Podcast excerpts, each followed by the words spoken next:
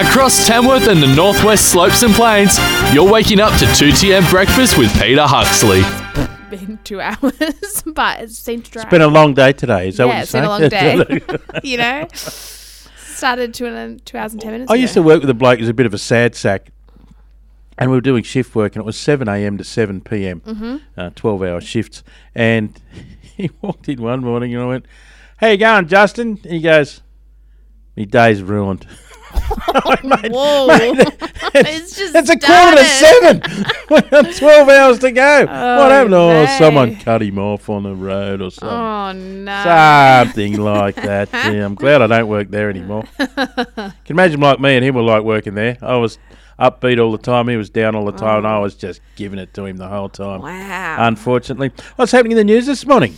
Um, well, I guess we'll start off with uh, the golden guitar. Was it was not golden yesterday? It was blue. They lit it up blue last night. They did last night, the 28th. Everything was lit up. Yeah, well, so they had uh, the trek was lit up, town hall, even the um the the new seating that they had in Fitzroy. The LED LED lights were switched to blue, um, and that was all in honor. Um, well, it was it was twofold. So first of all, for the um frontline workers who have been you know, kind of dealing with the the brunt of the COVID nineteen pandemic. Um, you know, not only across uh, Australia but also here in Tamworth. But also, it was a bit of a thank you to the community because the reason you know that we are starting to see things go back to normal slightly is because people did the right thing. You know they social distance they stayed at home as much as possible. You know when it was the easter long weekend they didn't go see their family even though that was really tough. Ah. So things like that it was you know it's been That a hard time but hmm. people have done you know the right thing um you know there's been a, a couple of people. Especially if you've got elderly parents. Yeah, how, it's how bad is that? man? people who've Yeah. got family in nursing homes and stuff, I really feel, Oh. you know, I've got a mum in a nursing home and it, it's hard at the moment. This is the real hard bit, isn't it? Of this whole thing Mm. is having your your parents or your grandparents not being able to see them. We've seen, we've all seen those photos, all those videos on the news where the people are, you know, the the little old ladies waving at the front window there, and all the people are out the front. That's lovely, but gee, it's not the same. It's not the same. It's No. not the same. So look, so the the lighting of the um, iconic landmarks as blue was a bit of Mm. a thank you to everyone in the community because you know um, as much as we owe stuff, uh, I guess owe what, where we're going now to the frontline workers, we also owe it to the community as well because they did the right thing. Mm. and did we work out why we chose the colour blue? No, I was thinking that. I was I was thinking as Mm. You- I was writing up thinking- this you were story, thinking I was, was gonna ask you? He's going to ask me again, and I got to check why. Why not green? Um, I just a think nice blue's a nice colour. color. Oh, but I reckon blue, that's gonna be a super bit, you know, obvious When you're feeling a answer. bit blue, And I'm yeah. going to find it out, and I'm going to go. I should have just guessed that. I reckon Cole had a look in the back cupboard there, and there's the blue. Like you were saying the other day, the blue Christmas lights were still there. Well, I think blue was a lovely color, and the golden guitar looked really pretty. It's up on our Facebook page for anyone who hasn't um, seen a photo of it. It's um, oh, on our okay, Facebook good. page. Yeah, well, everyone All should go over it, there and yeah. have a look at that. Yeah, wonderful. Um, something else that I thought was um, really interesting is um, there's been the release of this toolkit essentially to help sporting clubs and associations get back to competition stages. So- toolkit. yeah, so it's just what it is. It's kind of got like a bit of a step by step process.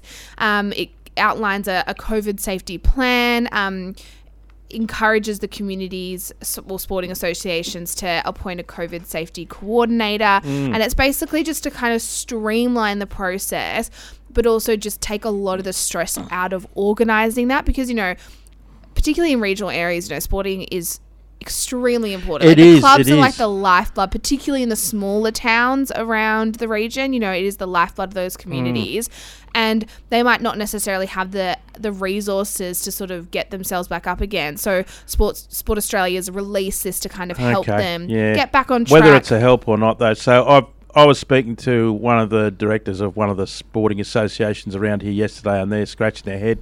Uh, COVID officer, what does that do? What does that person do? They don't quite know. They don't quite have a description of that. Is that someone?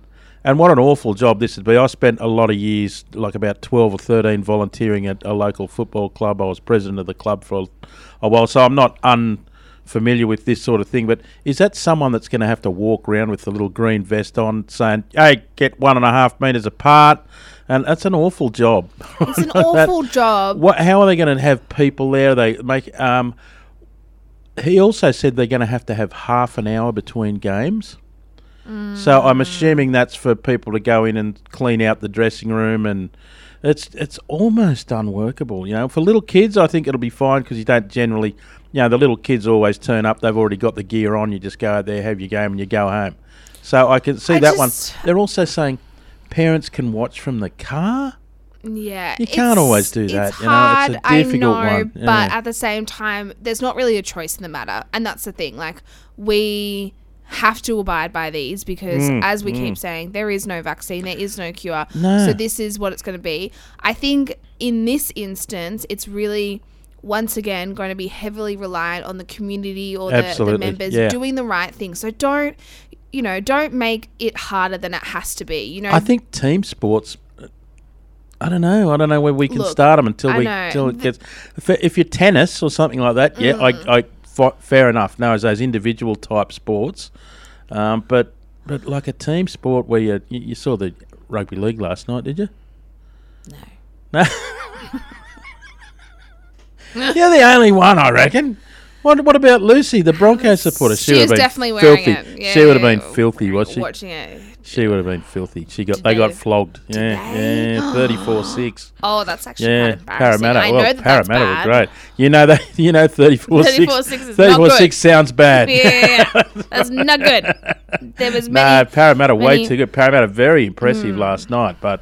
Uh, back onto the topic, yeah, of, of social Look, distancing I just for think local it's, sport. It's a it's a tough me. time. We're going to be Very have to tough, working very out tough. a lot of kinks, but I think that I don't know. I I, think- I think I have faith. I think that sporting clubs in regional areas have Mm. always battled a lot of things you know they've you know they've dealt with some in some cases dwindling numbers or you know not as much resources as some of the city clubs and things Mm, like that and so i think that they've got the the strength and the tenacity to get through i think it'll be hard but i do just think it's going to rely on the community and the members doing the right thing as much Yeah, as possible it, it is, and we're just going to have to take a punt on it at some point. I reckon Exactly. if there's no vaccine, we're just going to have to be able to take a punt on it and then use it. Make sure you've got the app. Make sure you're doing the contact tracing. Make sure you're you know washing your hands and making sure everyone's all right. And if you've got any symptoms, don't go anywhere near anyone. That's just the common sense stuff that we're doing already. But to get any kind of football or at a local level because yeah the NRL's back on but that's not local football and they're all in lockdown they're all they're not allowed to do anything AFL the same um, the AFL guys I heard a few of them interviewed last week and they were saying we're actually allowed to do less than what we were allowed to do before we were playing so when everyone was in lockdown and you're not allowed to they're not allowed to see anyone now. They're basically confined to their homes and yeah wow. you know so it's a it's it's a lot different to community sport yes where definitely. people don't have that. So it's eh, it's a difficult one anyway. Anyway, we've got to go to a break. Before I do that, I've got a little live read to do for you here. You'll be interested in this. Until the end of June, Telstra is providing all postpaid mobile customers with an additional 25 gigabytes of mobile data. Uh, Telstra fixed customers will be able to that'll that'll last make that'll last you and Caleb about half an hour. I have Yeah, young people with your young people with your data needs. uh, Telstra fixed customers will be able to access unlimited home broadband, and eligible pensioners with a landline service will receive unlimited calls. For small business customers, they've even discounted digital services and mobile broadband plans and set up free virtual meeting rooms to help businesses stay connected. These are all part of the ways Telstra is supporting the community during this period. To find out more, visit telstra.com or download the My Telstra app today. Pete for breakfast here on 1287 2TM. Sal, uh, Sal. And he's still here. I haven't left. I'll give you a little bit of a sneak preview of who might be taking over from you. Maybe you have Sal. a sneak preview. Maybe Sal. I accidentally called you Oh, Sal. I I thought you were thinking, ah, like- Freudian slip. I was like, what do Didn't you know pick that up on I that don't? I don't know much at all, as you probably know, and the listeners of this program also know I don't know much at all. Uh, but I do know football, and Parramatta were fantastic last night. Yes, so they I get you back in and uh, talk about the footy last uh, night. What did you think of the one referee? Um, great. Do you think it sped the game up or slowed it down? We, this is the questions we should have asked. um, sped it up because they didn't have to consult with anyone else. Yes, that's exactly right. So you're for someone who doesn't even watch. Maybe we should give you maybe for next week. maybe on Monday This you can give us a match summary of a of a game you haven't seen, and we'll just tick it off and see how well you went. See if it's you just go through all the cliches. You know, they went out really hard early, and uh, um, they came at us real hard in the second half, but we stuck to our guns. that sort of thing. But uh, Parramatta were excellent last night. Their their defence has just improved out of sight, and overall, with the one referee, I thought it was an absolute winner. I don't I haven't read anything about the what happened in the in the paper this morning or in the online, but I tell you what, it was pretty good game of football to watch. There was a lot of ad hoc football. It wasn't quite as structured. Uh, the one referee was good. The six again instead of a penalty. So when you that what's been a real well, let's say a blight on the game for the last three, four years. When a team gets near their own line when they're defending, they'll lay all over the top of the guy who they tackle Yes. And give away a penalty deliberately, so they get a little rest. Yes. Right. So oh, on, they blow the penalty, and then the captain will come and go, "Oh, what's going on?" And you know, Yeah. faux argument, Yeah, yeah, faux yeah. outrage Yes. at the at the referee just so they can, you know, suck in a few house bricks. Yeah, wow. And that doesn't happen anymore because the referee just goes six more tackles. If you if you lay all over, you just go six again, six again, and they just get up and they just keep playing. So that tactic of laying on, which is a real, it was a blot on them because they'd, they'd give away two, three penalties, and you'd be like, "Come on, guys, you know, Mm. Come you can't." on. It's just cheating, really. you know what I like to shout at the screen when I'm watching with my dad? Butterfingers. Butterfingers, I'm like, Butterfingers, keep a hold Ah. of the ball. Butterfingers. Do you say chewy on your boot when you when the blokes run in to kick the goal as well? Chewy on your boot. I'm That was a- start that's saying another one now, too. though. Chewy on your boot. I don't know where they get chewy. on I think they're hoping the, the ball will actually stick to his boot instead of go sailing over the crossbar. But overall, I thought it was uh, it was a real winner last Mm. night. This one referee stuff, all this crap about you know it's going to ruin the game and all that didn't happen. Yes. And we did, as Lawsy predicted. I have to say, Lawsy said. Well, we've had this game for hundred and something years, and we've always had one referee. Why would we? Why would we bother? You know, it's, it's still going to be good. And Lozzie was one hundred percent spot on. There you go. Unfortunately, I tipped to the Broncos on this very program yesterday, and I've gone home tail between the legs. So, Oh, no. yeah, I know I didn't tip any winners on the horses last week too. So two, three losses in a row Oh, on the tips on this program. We have been having a good run though. Yes. Wake up and face the day with 2TM Breakfast with Peter Huxley. Tamworth Zone 1287 2TM. All right, this is where you get a jump on the kids. Okay, so listen up here now.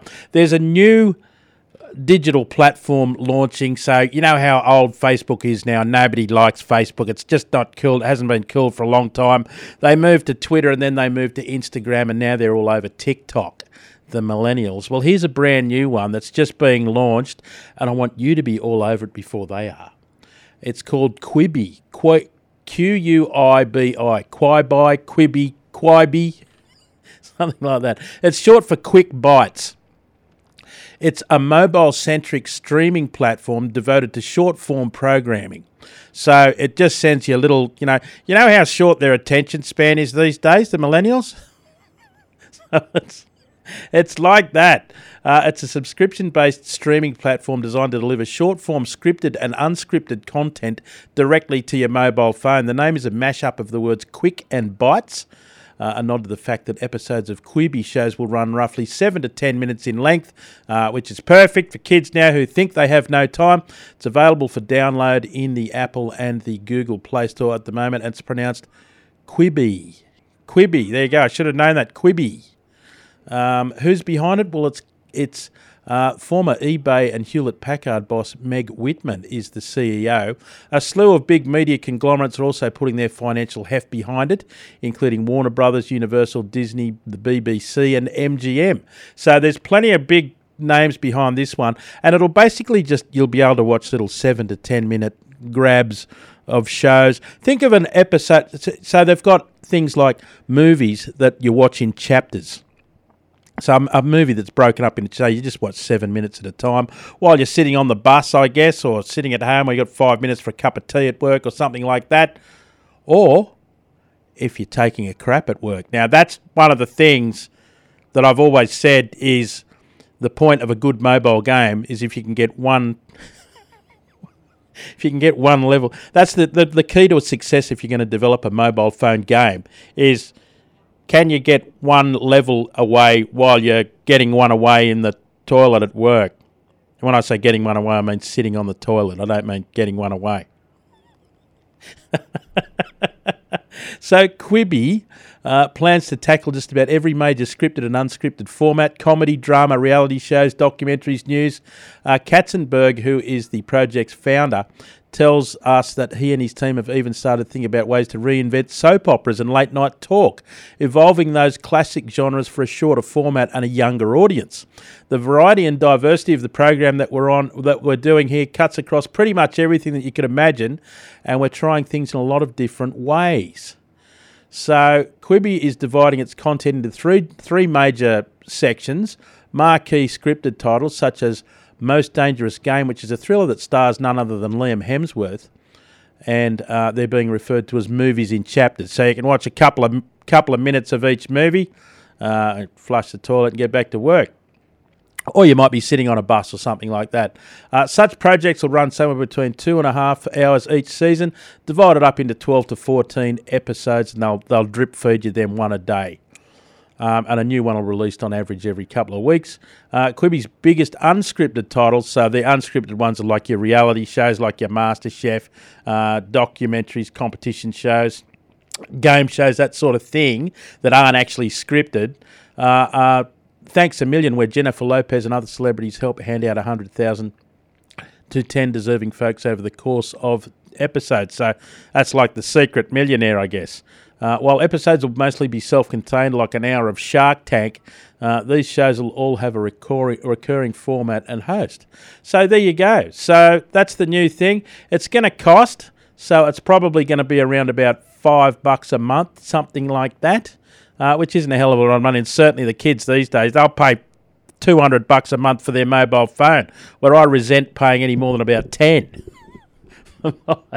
if you're about my age and onwards, you go, you never didn't grow up with mobile phones, so they're a luxury item for kids these days.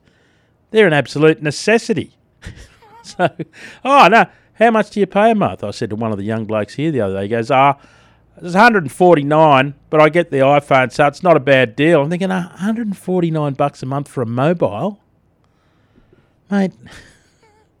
How are you? And then they go, oh, it's really expensive to buy a house. You bastards! All the things are gone. I mean, mate, we never had that crap. We were saving our asses off. Please, before I get angry. So the upshot and the point of that previous article was when you see your little millennial kid or grandkid walking around with TikTok, which is their latest thing, say, Are you still on that?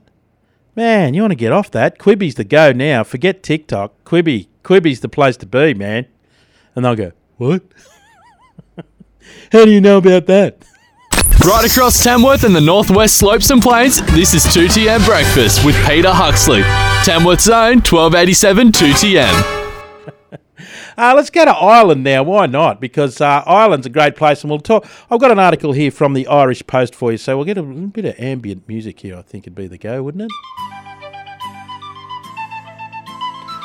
Ireland's last living leprechaun whisperer says the mythical Irish fairies are coping well with the lockdown and don't have a problem with the restrictions in place. Isn't that good news? In the Kevin Woods from Carlingford in County Louth is a prominent leprechaun advocate and activist. He's a leprechaun activist with a history of campaigning for leprechaun rights.